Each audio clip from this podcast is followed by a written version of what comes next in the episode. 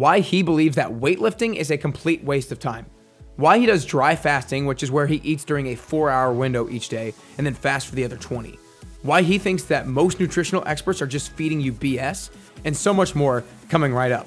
This is episode number two, eight, nine, with best selling author, biomedical scientist, and partner with Tony Robbins, the one and only Dr. John Jaquish.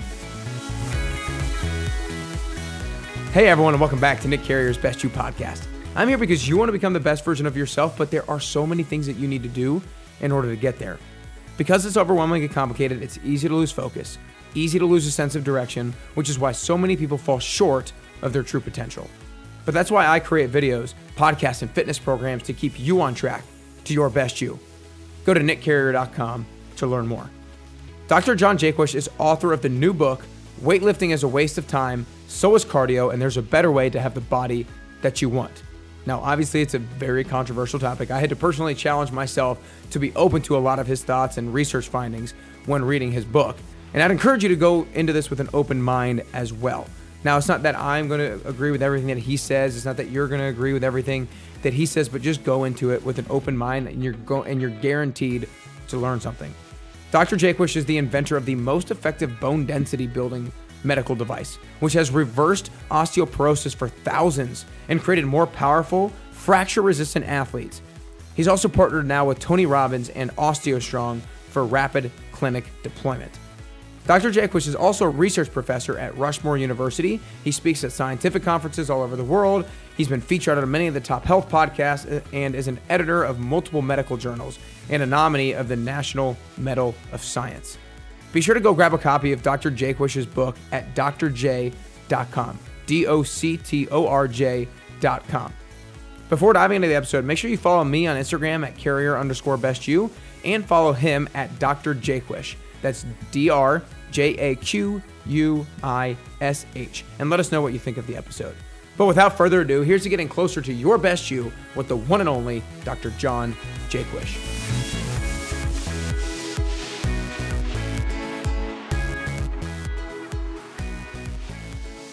All right, what's up, everybody? Welcome back to Nick Carrier's Best You podcast. I am super fired up today to have the one and only Dr. John Jaquish join me today. Uh, Dr. Jaquish, I just want to start by saying thanks so much for spending the time with me today. Thanks, Nick. I'm excited. Let's uh, yeah. yeah, let's get started. Start grilling yeah. me. Very difficult question. start start grilling you. know. so uh, it is funny, right when right before um, or before hopping on here, you know, I've wanted to not in every scenario, but like there's a lot of things in, in your book that I definitely agree with. There's nothing, not anything that I, you know, definitely disagree with because uh, I haven't done all the research and the science and stuff that that you've done. But there are certain things that almost, and, and some of the things that I want to disagree with, that I want to take almost the devil's advocate um, perspective and just ask some of the questions, even if I don't even believe in some of the things that I'm asking. But um, so I'm excited to get into today. So go ahead. Yeah, I mean, I, I picked a, a bunch of yeah, I, through the years that people are, are, like, I don't understand. Like, where, where did you come from? Like, uh, like no one's heard of you in the fitness industry, right? Because I'm not in the fitness industry. Yeah, I've been in the medical device industry for ten years though. Yeah. Uh, so I developed a medical device that treats osteoporosis, grows bone uh, faster than any drug that's ever been trialed, and there's no side effects. It's called OsteoStrong.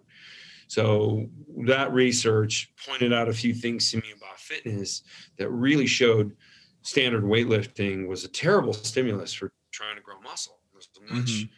better way that was obvious to me, but I'm a scientist, so it wouldn't be obvious to a lot of people. And it obviously isn't obvious because a lot of people uh, are are sort of pushing hard against it or are detractors. Yeah. But uh, yeah. it's okay. It was dumb as turnips. Uh, the science simple. The product is very elegant. Uh, and so uh, the vast majority of people are, are picking up on it and using it and getting great results. Yeah.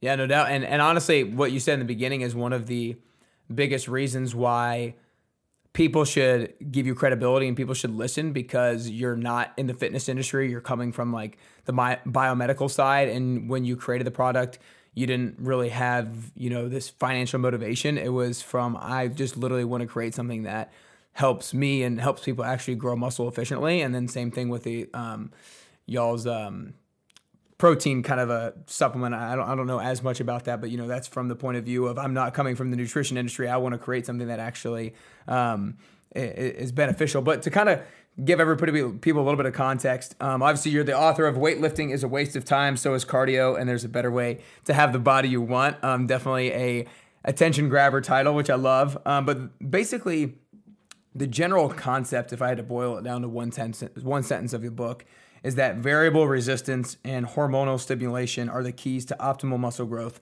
and fat loss. Um, and so, kind of starting with that, I want to go on the the physical fitness side of things and just have you start off by describing to everybody what variable resistance is. It's a resistance that changes as you move. Now, there can be different reasons for that. Uh, but my reasoning is so that load is delivered where the the user has the capacity to deliver it. So load changes with capacity, thereby fatiguing the muscle to a more significant degree and stimulating more growth. And the more intense the stimulus, the greater the adaptive response, always.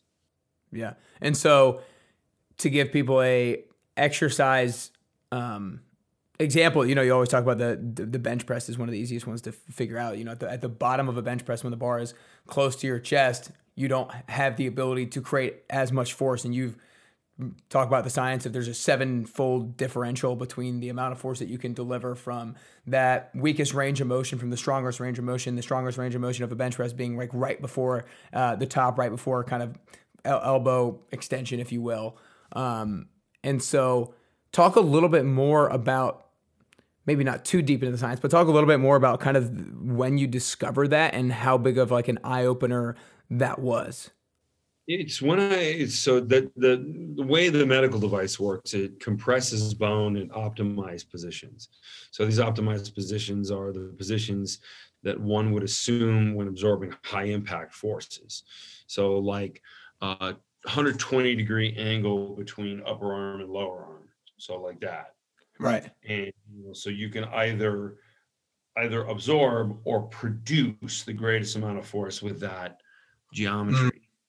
Mm. And so that was so much bigger of a force than than we're used to that people use. Uh, and when I looked at what average lifts are according to the NHANES database, uh, it's a database of 20,000 people, has all kinds of health metrics. It's the largest in the in the world that's main, maintained by the Institute of Health, uh, part of the U.S. government. So, using that as a as sort of a starting point, what are the average loads that people are using, and then what are they doing with my medical device? And it was seven times different.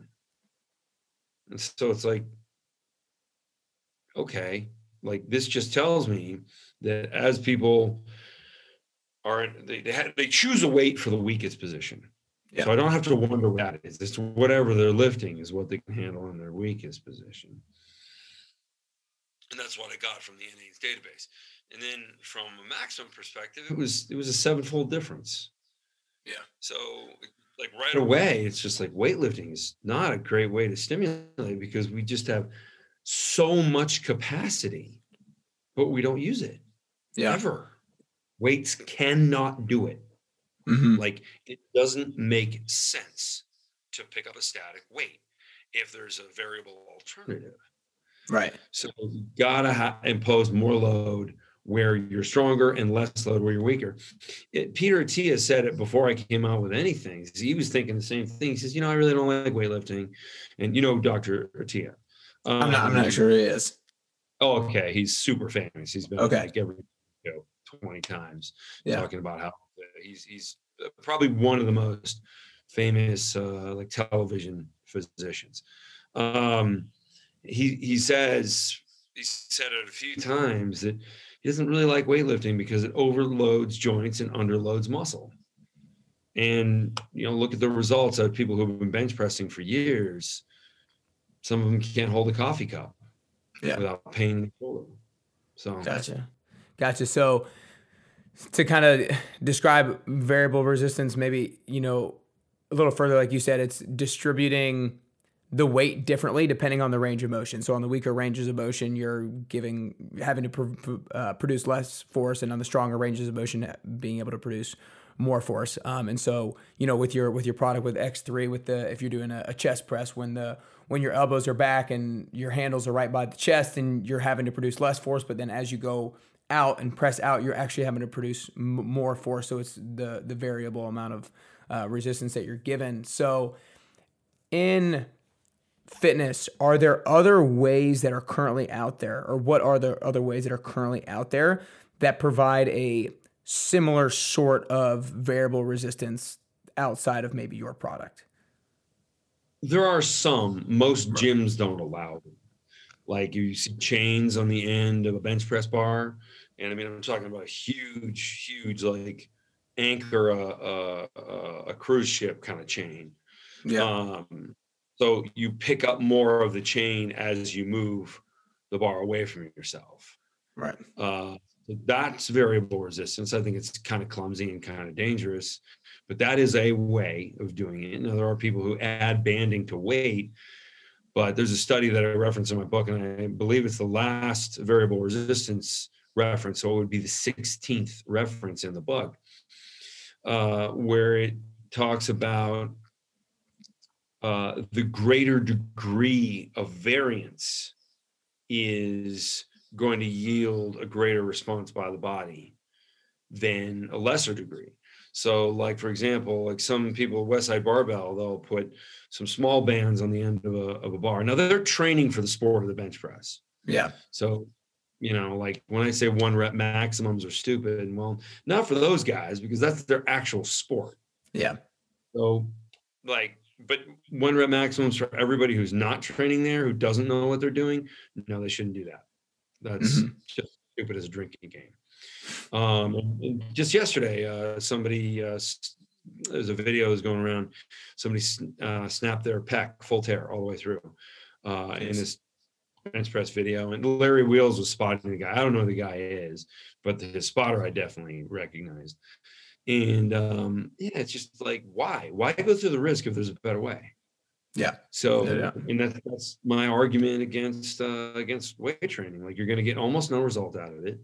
Uh, you, the body is not set up for stimulus like this, and then you're going through huge risks too. Yeah. Especially when you get stronger. Like, like if you're one of those few who actually gets stronger, because remember, most people go to the gym get nothing. They don't get stronger. They don't look any different year after year. And this is like, I have data to back this up. This is like 99% of the population that walks into the gym never yeah. jack shit. So I don't know why we're defending the industry in the first place. It's probably the most failed human endeavor. But um, using that variable resistance, it takes the biomechanical disadvantages away. Now, in the last chapter of the book, this might be the most important point, and I didn't think so, but I mentioned it to a bunch of scientists and trainers, and they were like, "Whoa, I did not know that." The biggest, like when someone has good genetics, you hear that all the time with yeah. usually people who are not the biggest guy in the gym, and the guys are making an excuse of why he's not. Oh, my genetics just aren't good, or maybe you lift like shit. Um, or maybe you don't eat enough protein or or you know well there's a lot of different reasons but it is obvious that there's some people that respond very well to weight training and others no response at all in fact in a muscle protein synthesis study uh, done in 2003 uh, forget the researcher's name it was in the first chapter okay. the first uh, 23% of people can't stimulate any protein synthesis in muscle at all ever. Adults. Now, it gets even worse uh, because problem, the biggest genetic difference is not hormonal levels, as a lot of people would guess. There's actually only one person since the dawn of time who's been barred from professional sports because her testosterone level was naturally too high. That's wow. only happened one. Yeah, I saw that. Never happened with a male. Did you read that part? Mm-hmm. Uh, Yeah, yeah. And so people really don't have now people have suppressed testosterone levels when they get older, but that's not what we're talking about. We're talking about world-class athletes. So they're probably not going to be missing, you know, the most anabolic hormone that the body creates. So they're kind of all the same. So the biggest difference is tendon layout. Now, when somebody you look at like the the look at the regular person, when you go to bench press, your your pectorals attached to the sternum, and then the insertion point on the bone of action is on the humerus, and it's usually right underneath the bicep. So right here for those people watching on a video. Yeah. Now, and its job is to bring the humerus bone across the body right? So if you're pressing, it's a, you know across the body. So a narrow grip bench press, you're going to target the pectorals much more than a wide grip. Wide grip just looks cool because you look like you can handle more weight, but you're just kidding yourself. Yeah. Um, so I see people do extremely wide grip, and it's just like you're just to hurt yourself, you idiot. Uh, okay, so the um, you know it's like putting a Ferrari emblem on a Honda. not really doing it. You're just right. pretending and, but they allow it in competition. So I guess I, I shouldn't be that critical of it. But then again, why? Yeah. Grab it shoulder width really use your chest. Mm-hmm. a lot harder, isn't it? Yeah. So, um, so anyway, the um, when you look at the insertion points, so like like most of us have that insertion right here, but guys that are pro athletes, it's here. It's at the other end of the bicep. It's at it's right by the elbow. So they have a longer, what's called a lever arm. Now, I realize we're talking about a human arm and a lever arm, and those are two different things, but they both happen to be going on in the human arm. Yeah. Uh, you know, so so bear with me on the on the nomenclature here. It's I didn't come up with these names. Yeah. Uh, but when you look at that leverage. What does that mean to the person who's lifting weights? That means the person who has the further tendon attachment has more leverage. Therefore, they're going to have a stronger, weaker range. So they can engage more muscle mm. in the weaker range than they can in the stronger range. Now, this is documented, this has been documented for 20 years. This is the genetic difference that people complain about. There are some people who just, and the reason the people who can't create any muscle protein synthesis at all, I can tell you they don't have that mutation. They don't have that insertion point out here. They have it on the other side. Right. So, you know, one of the biggest things that if people hear weightlifting is a waste of time, their their one of their arguments is going to be like, okay, let's walk into the gym and see all these people lifting weights and see the people who are jacked and that, and that sort of thing. Are the people who are in the weight in the weight room and crush it in there. Do are does most of them have the longer lever, or what? What what's the explanation in regards to like? If, if I got, I got to answer that question. Part answer to that question. Number yeah. one, um, I don't see anybody jacked. I think they're fooling themselves. I mean, you got to go to like Venice Beach to actually see in shape people. You go to the average Planet Fitness, and the people who are in there are no different than the people at the Pizza Hut next door. So I would say they're getting nothing. And this is like 99% of the population. So, I mean, when a question is based on an observation of an outlier, it's like, how dumb are you? Like, that's not normal. That guy's not normal. Like, why are we even talking about it? Let's look at what the, the randomized controlled trial had to say, which is why you never want to look at like one, you know, case you know, like why isn't everybody as good of a boxer as Mike Tyson? Because he's different a lot genetically. Um, so I, I don't I don't particularly care for that, but I would say almost nobody's in shape. Like if you, really look at look at averages, like just a bunch of fat slobs in the gym and outside the gym. It's just same people everywhere you look. So, uh, but I would also say, yeah, those people who tend to. I, I went to high school with a guy his name was Mark Demarest. Like, dude was just an animal. Yeah. He picked up weight and he just mutated right in front of all of us. Right. Like, it was like, I mean, the guy was benching 405 for reps when Jeez. he said 16. That's insane. Yeah. Just an absolute animal. Yeah. And uh, you know, I didn't I didn't give him an MRI, but uh, I mean, I was a high school student, but you know, it's like we're all asking, like, what are you doing, man? And he's like, I don't know, like, like I eat cocoa puffs for breakfast. Like, what do you what do you want to know? Like, I just do the same shit you guys do. Yeah. The guy was just growing. He was so ridiculously strong, and so now knowing that the genetic differences really boil down to one thing there's other there's one other thing which is birth weight but that also contributes to how big of a human being you're going to be so if you're you know born like a 12 pound baby you're probably going to look like you know one of the guys on uh, the world's strongest man you know you might be six foot seven and 320 pounds and pretty lean uh, but that's different that's being just a giant person but the actual ability to build muscle really has to do with the tendon layout. And so, yeah, I believe some of the people that have an easier time. But what does X3 do? It takes that geometry of weak versus strong range out of the equation. Right. So now everybody has the same ability to grow naturally, just like these NFL guys I work with. I work with 16 NFL players right now and uh, they all had that mutation. They're all growing faster because they're using X3 exclusively now. Mm-hmm. So that's that's incredibly powerful because even they are at a disadvantage in the weak range. Yeah. And so we have now normalized that so everybody can get the same access to muscle tissue. Because like like all the time, like people quote the fat free mass index, which is a bullshit study, uh, because they they imagine that study imagines that you reach your muscular potential at 16 years old. Yeah, I saw that. Okay. Yeah, that's that's one of my favorite parts in the book because that is like a standard study that's quoted all the time when somebody is sort of you know called out for using performance enhancing drugs, and it's just like, yeah, they're bigger and stronger than a 16 year old. So yeah. is my girlfriend.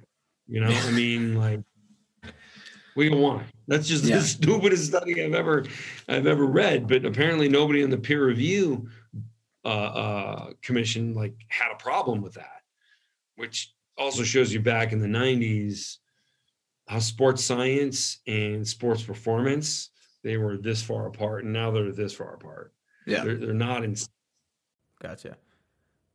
Okay, I want I want to make a little bit of the yeah. I mean, some of the, some studies are obviously ridiculous. And we'll, we'll get in. I, I want to get into a little bit of kind of why that is in, in a minute, but I want to kind of jump into nutrition stuff um, because you have def- definitely very, I would say probably very unique habits in regards to your nutritional practices on a, on a daily basis and, you know, somewhat unique beliefs in regards to what is what is what is proper for, for, for human beings, you know, especially with freaking something like Game Changers coming out not a year ago or whatever it is. Um, so I want you to just, I, I guess, take a take a minute or two talking about kind of starting with your nutritional routine and then kind of like backtracking as to kind of why that is for just a couple minutes. So I I try and make the point as often as it's convenient to that I don't really have any opinions. I'm going to do what the scientific literature says. Yeah. Um, because if one day, like the most impressive study I've ever read says eating cauliflower all day, every day, only that is going to make you bigger and leaner and stronger, I'll switch to that. Now, I already know that's not going to happen, but I'm just saying if it did. Yeah. And it was a legit study, I'd be like, wow, okay, well, that just turns my world upside down and I'm eating something different tonight.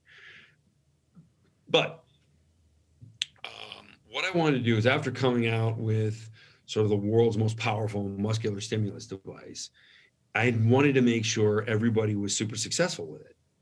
So I have to recommend a, a, a good nutrition program. So I could have just taken the easy way out and just taken whatever was the most popular diet. He just say do keto. Read Dave Asprey's book. You know, like that's it. I could have just done that. And then it's kind of what I was alluding to in the first couple weeks.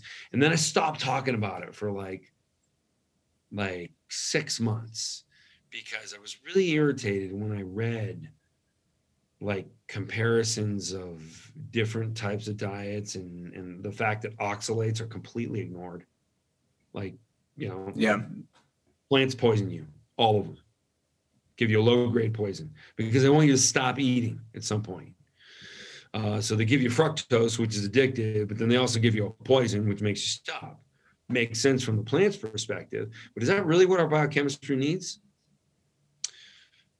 The conclusion I came to was no. And also, there are two uncontested statements that have been made in the academic literature about long life. And those two statements are high level of muscular strength and low level of body fat. Those are going to drive the longest life. So, and no study has ever said like less muscle mass is going to Right. lead you to, uh, to a longer life. Even if it did, I would ignore that because, you know, yeah. just me. I like to be strong. Uh, so, like, like when when when listening to that, it's like, okay, well, a vegan can't live longer than a carnivore because they're weak. Yeah. Well, and so like to to kind of you know, you said the the two st- like two studies are uh you know more muscle or more musculature and um, less body fat. That's like you know a, a study that's not just looking at like it's it's an all inclusive study. It's not just being like Well, these people lift weights and are strong. All cause, all cause mortality is what we Exactly, call, call that- a study. Yeah, all cause any, mortality. Any fucking somebody's going to die, you know, whether they're going to have a drug overdose or you know whatever. Like what what kind of people? Like because if you get a large enough sample size in a study like that, then all the anomalies wash out. Yeah. Uh, and, and what you really get is like okay, you know, so the people who are stronger they they live longer. The people who are leaner live longer. So you got to be lean and strong but yeah, those are those are very telling studies. The problem is there you just got to have a huge sample size for them. It's tough to collect that data. Yeah. Uh, So d- dive into a little bit of what your uh, your nutritional day looks like.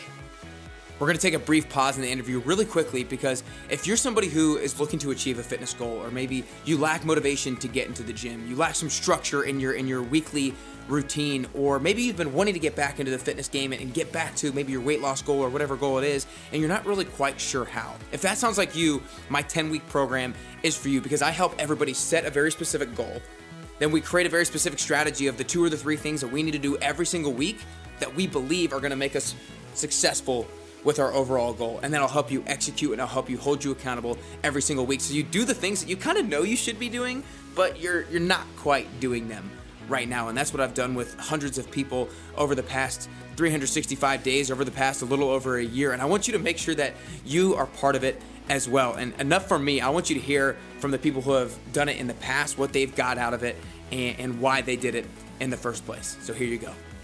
I cannot say enough good things about Nick's 10 week program. I have always been somebody who has worked out but never really had a fitness goal. If anything, I really wanted to achieve it was more so just to stay in shape. And Nick does a great job of helping you not only define the goal but also realize what steps you need to take to get there.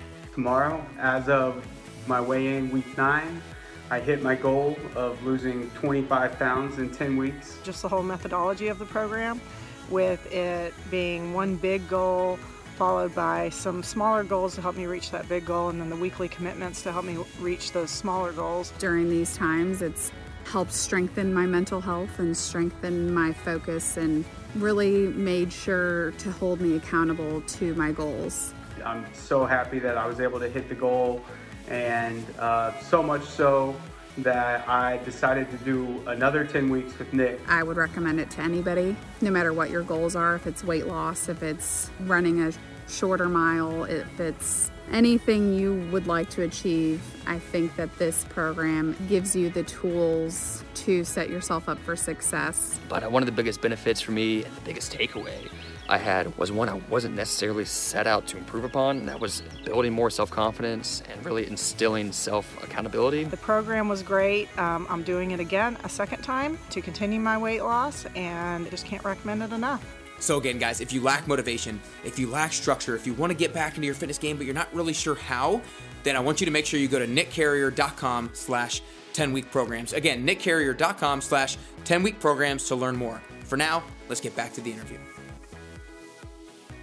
Well, right now, I'm uh, putting more emphasis on the on the bacterial uh, fermentation. So I take four doses of Fortagen, uh, and then um, I'm also doing. I mean, you want to know what I'm doing? I'll tell you what I'm doing. I want to know it. I'm only eating one meal a day, so I hydrate and uh, get get a set amount of carbohydrates. I do it before the workout because I've noticed some complaints customers that they get a little heartburn or they do it right after the workout, and nobody likes that. So do it before the workout, and then uh, and I, I do about 80 grams of carbohydrates. So that's not much. No. But it immediately goes back into muscle glycogen, and then I'll I'll get like two liters of water in an hour and a half, and then I'll do my workout.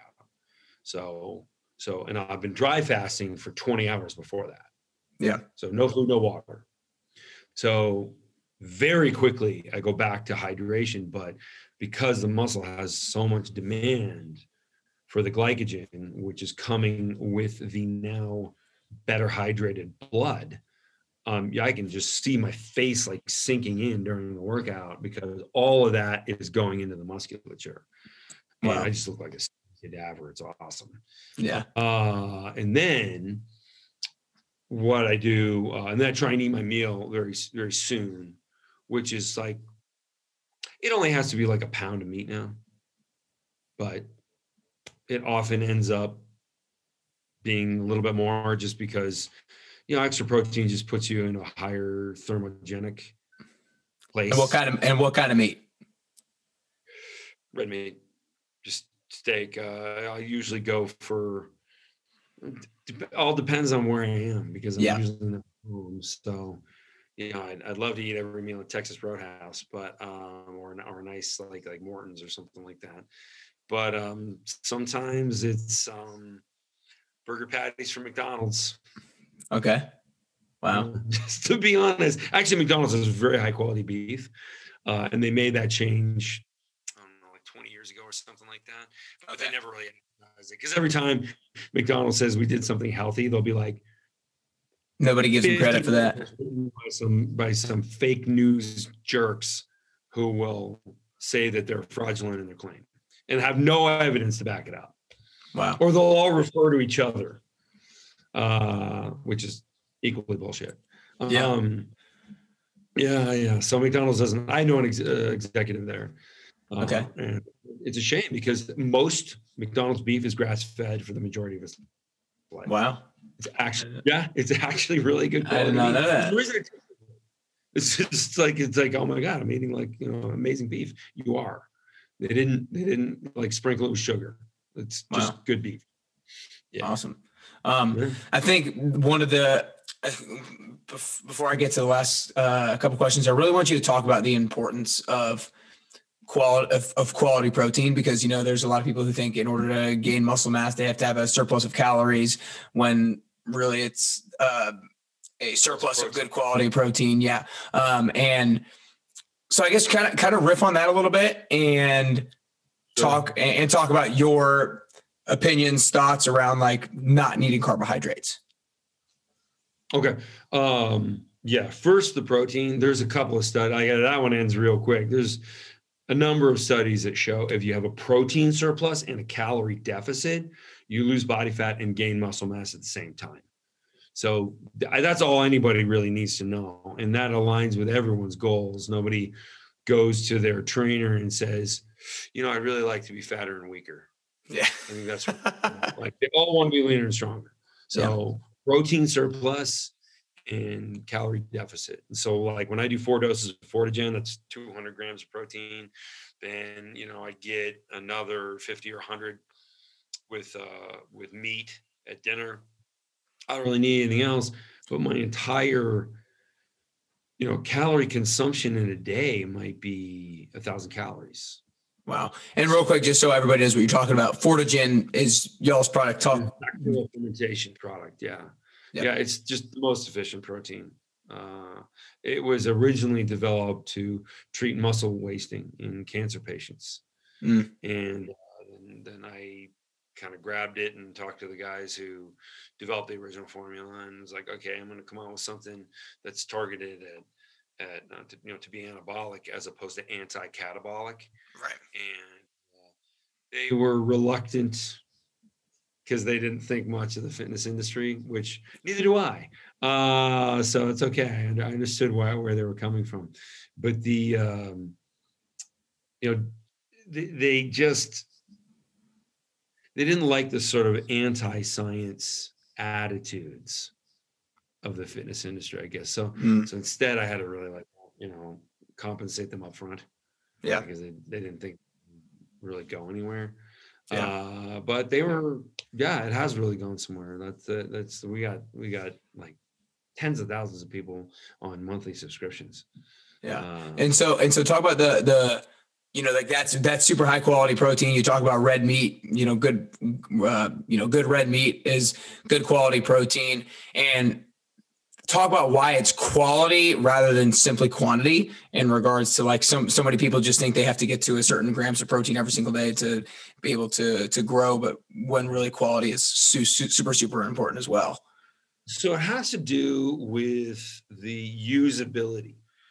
So most like if somebody slugs down 50 grams of whey protein, they really only got nine grams. Yeah. Because because the makeup of the whey protein is not the right ratio of essential amino acids. So when you ingest protein, it gets all taken apart into the separate amino acids. And there's 20, eight of them are essential, really seven because the eighth one's kind of everywhere. So nobody really, it's like, yeah, it's essential, but you can wait a month to get some of that. And you're like, fine, like nothing happens. Because so it's not needed for protein synthesis, is, is my point. So you have these seven essentials.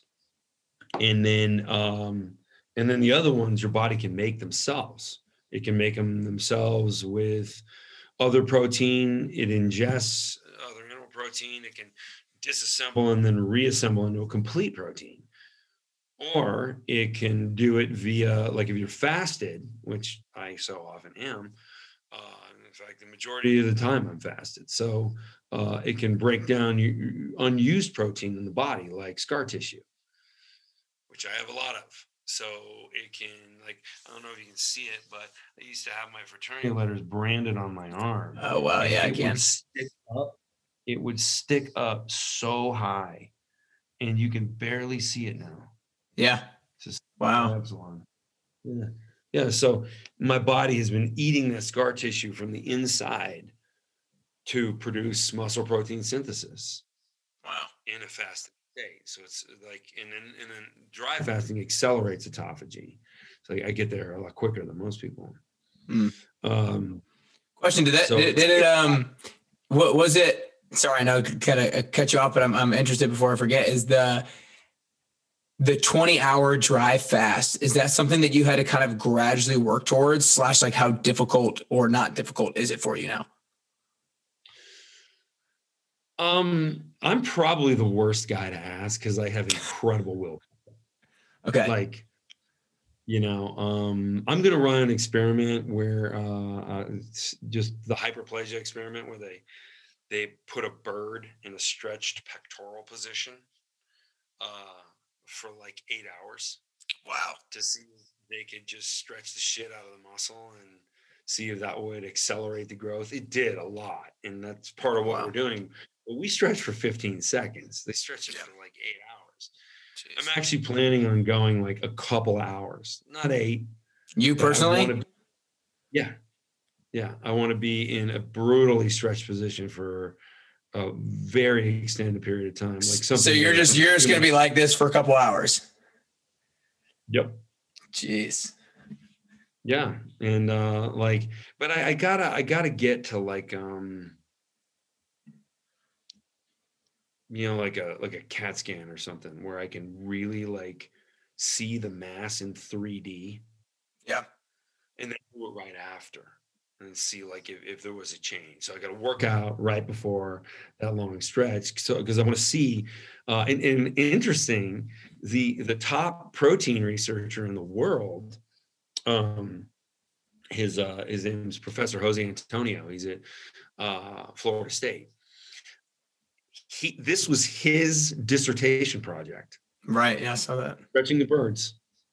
Yeah. That's crazy. Yeah. And and I mean he loves talking about it, but he, he I don't think he thinks that it's gonna be nearly as effective with humans because like there's a practicality of stretching for a certain amount of time, but Yeah.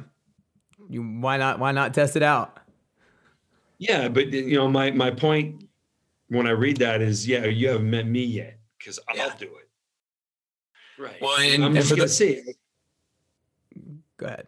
I I was just gonna say, and, and for those of you uh, listening who probably don't might not know what hyperplasia is, in, in regards to just like getting bigger muscles, there's hypertrophy, which is essentially getting the muscle fibers bigger, and then the hyperplasia is essentially multiplying the number of muscle fibers, splitting the fiber, muscle fibers, and, and increasing the number. the cells start to divide, which is a more permanent growth. And also remember from standard hypertrophy, there's two types. There's sarcoplasmic and myo- myofibril. Right. And most people, like the 23% who never get any muscle protein synthesis, no matter what they do, they can have an effect. They can have a sarcoplasmic effect. They can store more fuel in the cell, which does make a muscle bigger as well. Mhm. Uh, but, you know, not that much. Yeah. Like it's, Gotcha. those are the people who grow for two weeks, you know, when they're like in high school and they start lifting, and then no more growth like forever. Yeah. Yeah. Okay, so I want to I want to come from the standpoint of the I feel like the plant-based community has probably only grown and grown and multiplied and gotten more and more exponential in regards to the people behind it over the last crap 5 years, 10 years, 1 year. What is like the main argument that you hear from those kinds of people trying to defend their point of view in regards to like we'll just keep it try to keep it simple and on one topic in regards to like protein and the usability of protein because there's so many people who claim like that animal protein sources are not as are not better than than plant protein sources when a lot of most people will say otherwise um, and I I believe otherwise as well but what is their but plant-based community's main argument in regards to plant plants are just as good of a protein source They don't really have one. They just keep, you know, they're they're like the the people on the popular side of politics right now, where they can just scream nonsense and then call you a racist if you want to argue with them. It's kind of like that. Like, you know, well, ultimately, like, you try and argue scientifically, and then they're like, "You're a murderer," and you're like, "I thought we were having a scientific conversation." mm-hmm. And by the way, vegetable farming, and keep in mind, there's only like 2% of the population that's vegan right now. Vegetable farming kills 7 billion animals a year in the United States. Wow. Poisoned bird, poisoned gophers, ground squirrels, chipmunks, uh, every deer that gets into a vineyard gets shot. I used to watch that happen. I had a, when I was growing up, I had a view of a vineyard and uh, on the edge of like a redwood forest, Napa Valley. Um, yeah, I saw deer getting blown away every morning. Jeez. Probably not every morning, real close. Yeah, I mean, seven billion animals are destroyed for the sake of vegetable farming. Like you take to farm all these vegetables, it takes huge pieces of land which animals would like to walk across and eat from. You're not going to train them. So, like, what's good for nature has got nothing to do with what our optimum nutrition is because every species that expands into the territory of another species is destroying the habitat of something. Yeah. Yeah. Yeah. I mean, why do you have a population explosion of mice one year, which is immediately followed by a population explosion of rattlesnakes? That happened when I was Yeah. living in that. Wow. I remember one year it was like you look down the driveway and you'd see six of them sunning themselves at like sundown. Jeez. You're Jeez. like, wow, like what a dangerous place we live. No, it was just that year. It was just that summer. Wow. Wow. Um, second to last question I want to ask is so many people in who are nutrition experts back up their findings, opinions, thoughts on research studies. And it is so hard to determine causation from a study because it's so hard to isolate um, you know, one particular thing as causation. Correlation happens all the time. Exactly. Exactly. So I, I don't even really necessarily know what exactly the question that I want to get across is, to be honest with you, but I want to know as to like what, like, talk about the importance of needing to really like dive super deep into studies and not just jump to conclusions just because there is some sort of correlation somewhere when it actually is not the causation at all. I think I know what you. Well, you're a little bit of what you're asking about is confirmation bias. Right. Yeah. Exactly. Every researcher uh, suffers from that because what do you research? Things you're interested in. Why are you interested in them? Probably a whole host of reasons but you, you know when you when you have a question about something that you care about you may want one answer but get another one so you got to make sure that the question you're not asking the question you are asking is not an exercise of pleasing yourself with an answer that you predetermined yeah so what a lot of people subconsciously do when they do research is they'll they'll say, This is the answer I want. What data do I need to prove that answer? That's confirmation bias. And uh, you have to you have to say, well, like we just need to find out the real answer. Now, I think it's different when a researcher is personally in, invested in something versus professionally invested in something because when you're personally invested, it's just your opinion. It's just, you know, what, what makes you sleep well at night. When you're professionally invested in it, you need to be right. Because you need to have people who are definitely in either side, they're definitely not going to like your results, right? Yeah. And you need to be able to speak with absolute conviction to defend your results. Otherwise, you're just a shitty scientist. Mm-hmm. So when I do research, like it doesn't really matter what the outcome is. Uh, it's got to be the right answer. It's got to be what really happened. And if if I see something unexpected, then I seek to explain why.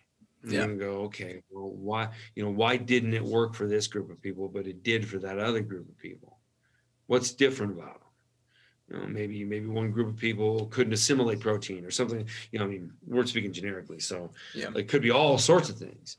Um, yeah, it sounds like you know when when you do research or when people who do research from like uh, a not they don't have any sort of other mo- like financial motivation or other professional motivation. You know, you you seek to find the truth. A lot of people will seek to find an answer to the co- will seek to find a causation for the answer that they want. Right. Like one of the most searched things in nutrition, and I actually did the analysis looking at keywords like like weight loss without changing my diet. one of the most common things searched for that comes after weight loss. That's insane, yeah.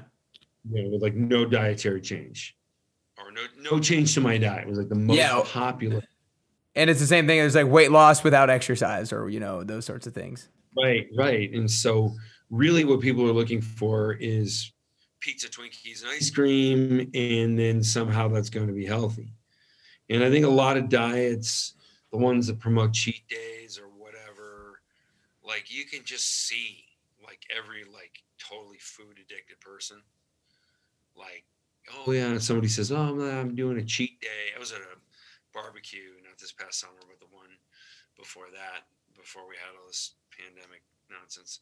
Uh, the um, bunch of people at barbecue and this this this guy, pretty thin guy, and he got a lot thinner. And people he was talking about his diet, and you know it was like cheat day this, cheat day that, and oh my god, I have like strawberry shortcake or whatever and uh, this uh, it was a it was a barbecue at a good friend's house, but this guy he was not going to be another good friend. This guy I wanted to like throw him on the fucking roof, like he was really annoying me. And I'm like, you, yeah. Finally, I just had to go. You you realize you're wrong about like everything you said, right? like you just found some shit where you're at a caloric deficit, but you're still eating junk food.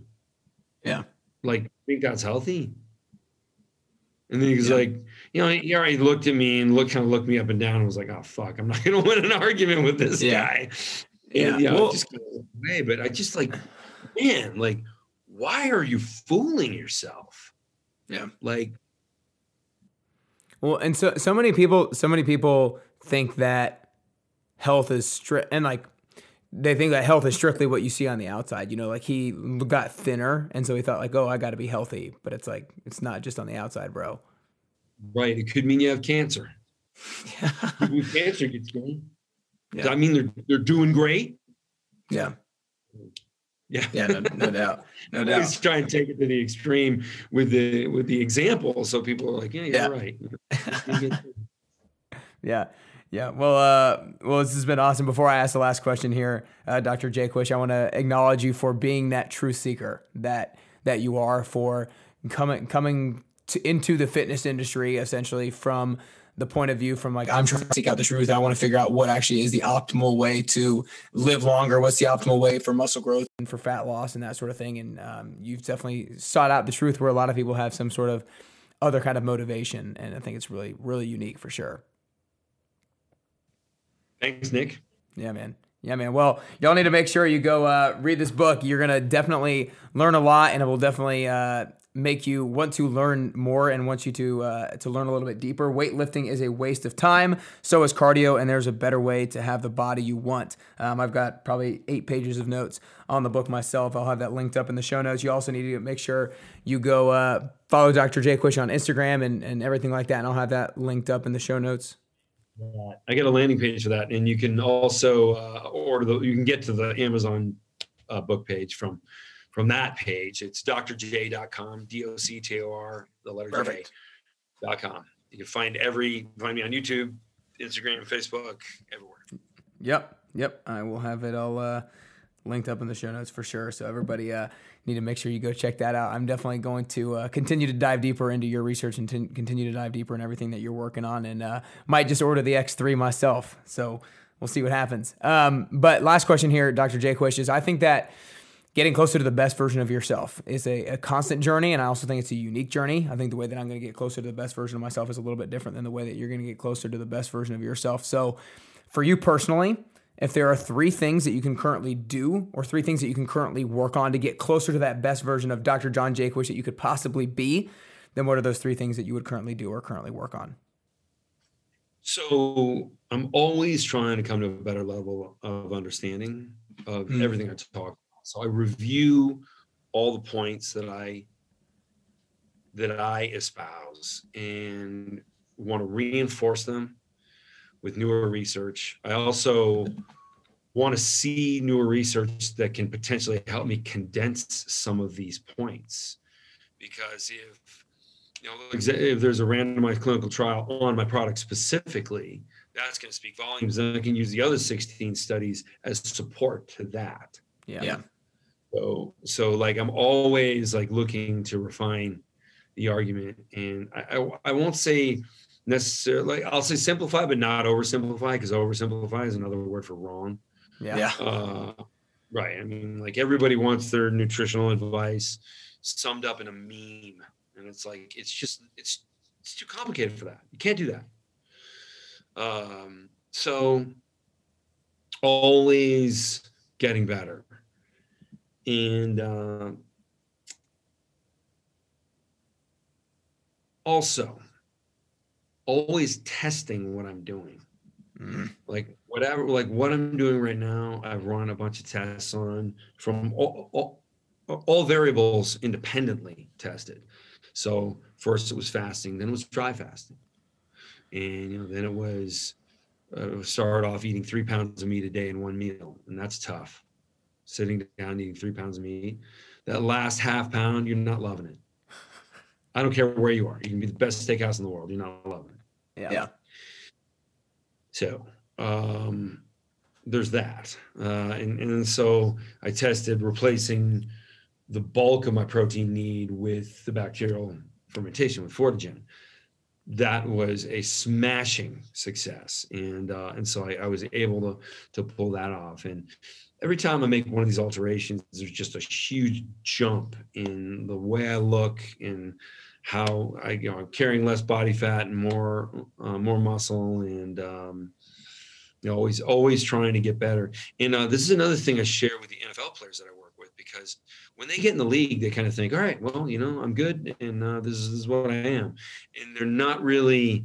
They're worried about the, the next game and studying the strategy, and they're not so much worried about getting better because they don't really think they can. Right. right. And they definitely can. There's mindset work to do, and and uh, and they, they can become faster they can become stronger they can build their tendons and ligaments another thing when i mentioned heavy there's no no getting away from heavy uh, tendons and ligaments grow at multiples of body weight like you've got to put huge wow. loads on the you will get this out of X3. You will not get it with weights. Yeah. You can't go heavy enough. So uh, that that's that's another another uh, huge thing, and, I also think just being the third thing being just analytical about every habit I have, every little thing I do. Um, I discovered something like uh, I got an espresso machine for Christmas. Somebody gave it to me. It's an awful nice gift. They're expensive. Uh, but uh, so I got this espresso machine, and I always love an espresso, but it was probably like once every six months I'd have one because yeah. I make my own coffee in the morning, or or have an Imperium, which is a like a pre-workout coffee replacement thing that we make. Um, and I got this espresso machine, and like thinking, wow, this is delightful, and I'm taking in much less fluid. So is there a future here? could I maybe create something that's super condensed, you know, almost like a paste? Right. And I was like really liking this idea until I discovered how acidic that shit is on an empty yeah. stomach.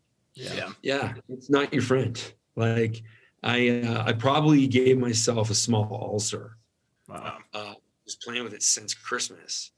And so I'm not using the espresso machine at the moment. Gotcha. Um, um, but I run these little experiments. I try and test them to the failure point to see, like, you know, because because other people will say, well, if a double espresso is good, I'll have a quadruple. Yeah. Yeah. people do that. Yeah. So, uh, yeah. So, so I'm just like running these little experiments and, and then, um, now, you know, now I'm learning how to heal the lining of my stomach uh, which has been a nice adventure. Like I'm learning a lot from that too. But also, I have a habit of learning things that are not very well documented. Yeah. yeah. Uh-huh. I have to. I have to take multiple studies that are about aspects of the dysfunction and then write up inference. So I write up like a paragraph where I draw this data point, this data point, this data point, and if these are all true, they, you know, like like these are all true therefore uh, and then i then i come up with like something a little more conclusionary which is more helpful nice. for people that that constantly sharpening the saw constantly going back and going okay well this is what we know and uh, let's test a, another aspect so the diet i just laid out for you sounds pretty simple but i've been working on that for years yeah. yeah yeah. testing the whole thing. And then, and then I also have like people who I know are as disciplined as I am. Usually bodybuilders have crazy discipline. And so I'm like, I want you to run this experiment for me. And uh yeah, like the latest, the latest thing that, that I have going on is really effective. And uh, I'm, I'm really excited about it. I'm just totally lean, bigger and stronger than ever, feel super have a mental focus every day. Because another thing, like people who fast like intermittently, but by day, you know, like one day they fast, so they do like 48 hours of no food, and then they eat the rest of the week. It's like, okay, so your brain's only working one day a week. Yeah. At optimal, that sucks. Uh, one or two days, depending on when you put your meal. uh, well, if you eat one meal a day, by the time you reach the end of your day, you are like, like I'd say the latter half, crazy focus every day. Yeah. And I like that a lot. Yeah. Well, I love how uh, I love how deliberate you are around being analytical, analytical around your research, around your products, and around your own personal habits. It's awesome, man. And I uh, appreciate your time today. But that's all we got. Quite an episode with Dr. Jaquish. I tell you what, I loved hearing his passion behind what he does and behind his research and the belief that he has for it. There are certain things that I agree with and certain things that I disagree with, but nonetheless, it's inspired me to do more of my own research into the topics that we've discussed. Be sure you share this episode with a friend or family member. Share it with someone who is looking to take their fitness and their body to the next level. Be sure to rate and review the episode if you enjoyed it, and go grab a copy of Weightlifting is a Waste of Time at drj.com. And if you're interested in having a clear path to hit your fitness goals, then go to nickcarrier.com slash 10 week programs. Again, nickcarrier.com slash 10 week programs. Remember that a lot of nutrition experts, quote experts, out there are trying to find research that fits a specific agenda, that fits a specific narrative. And usually that agenda and narrative has something to do with a monetary incentive or maybe even a political agenda. So be careful what you read and what you interpret as true and what you interpret as, quote, facts. Because almost everyone out there, no matter how much credibility they have, has some sort of confirmation bias that they're working from. There were some great things in today's episode. I encourage you to go back and take notes on it if you didn't already. And what I would highly encourage you to go grab a copy of Weightlifting is a Waste of Time at drj.com. But for now, it's time to take action. It's time to start taking action on some of the things that Dr. Jaquish talked about today so that you can get closer and closer to your best you.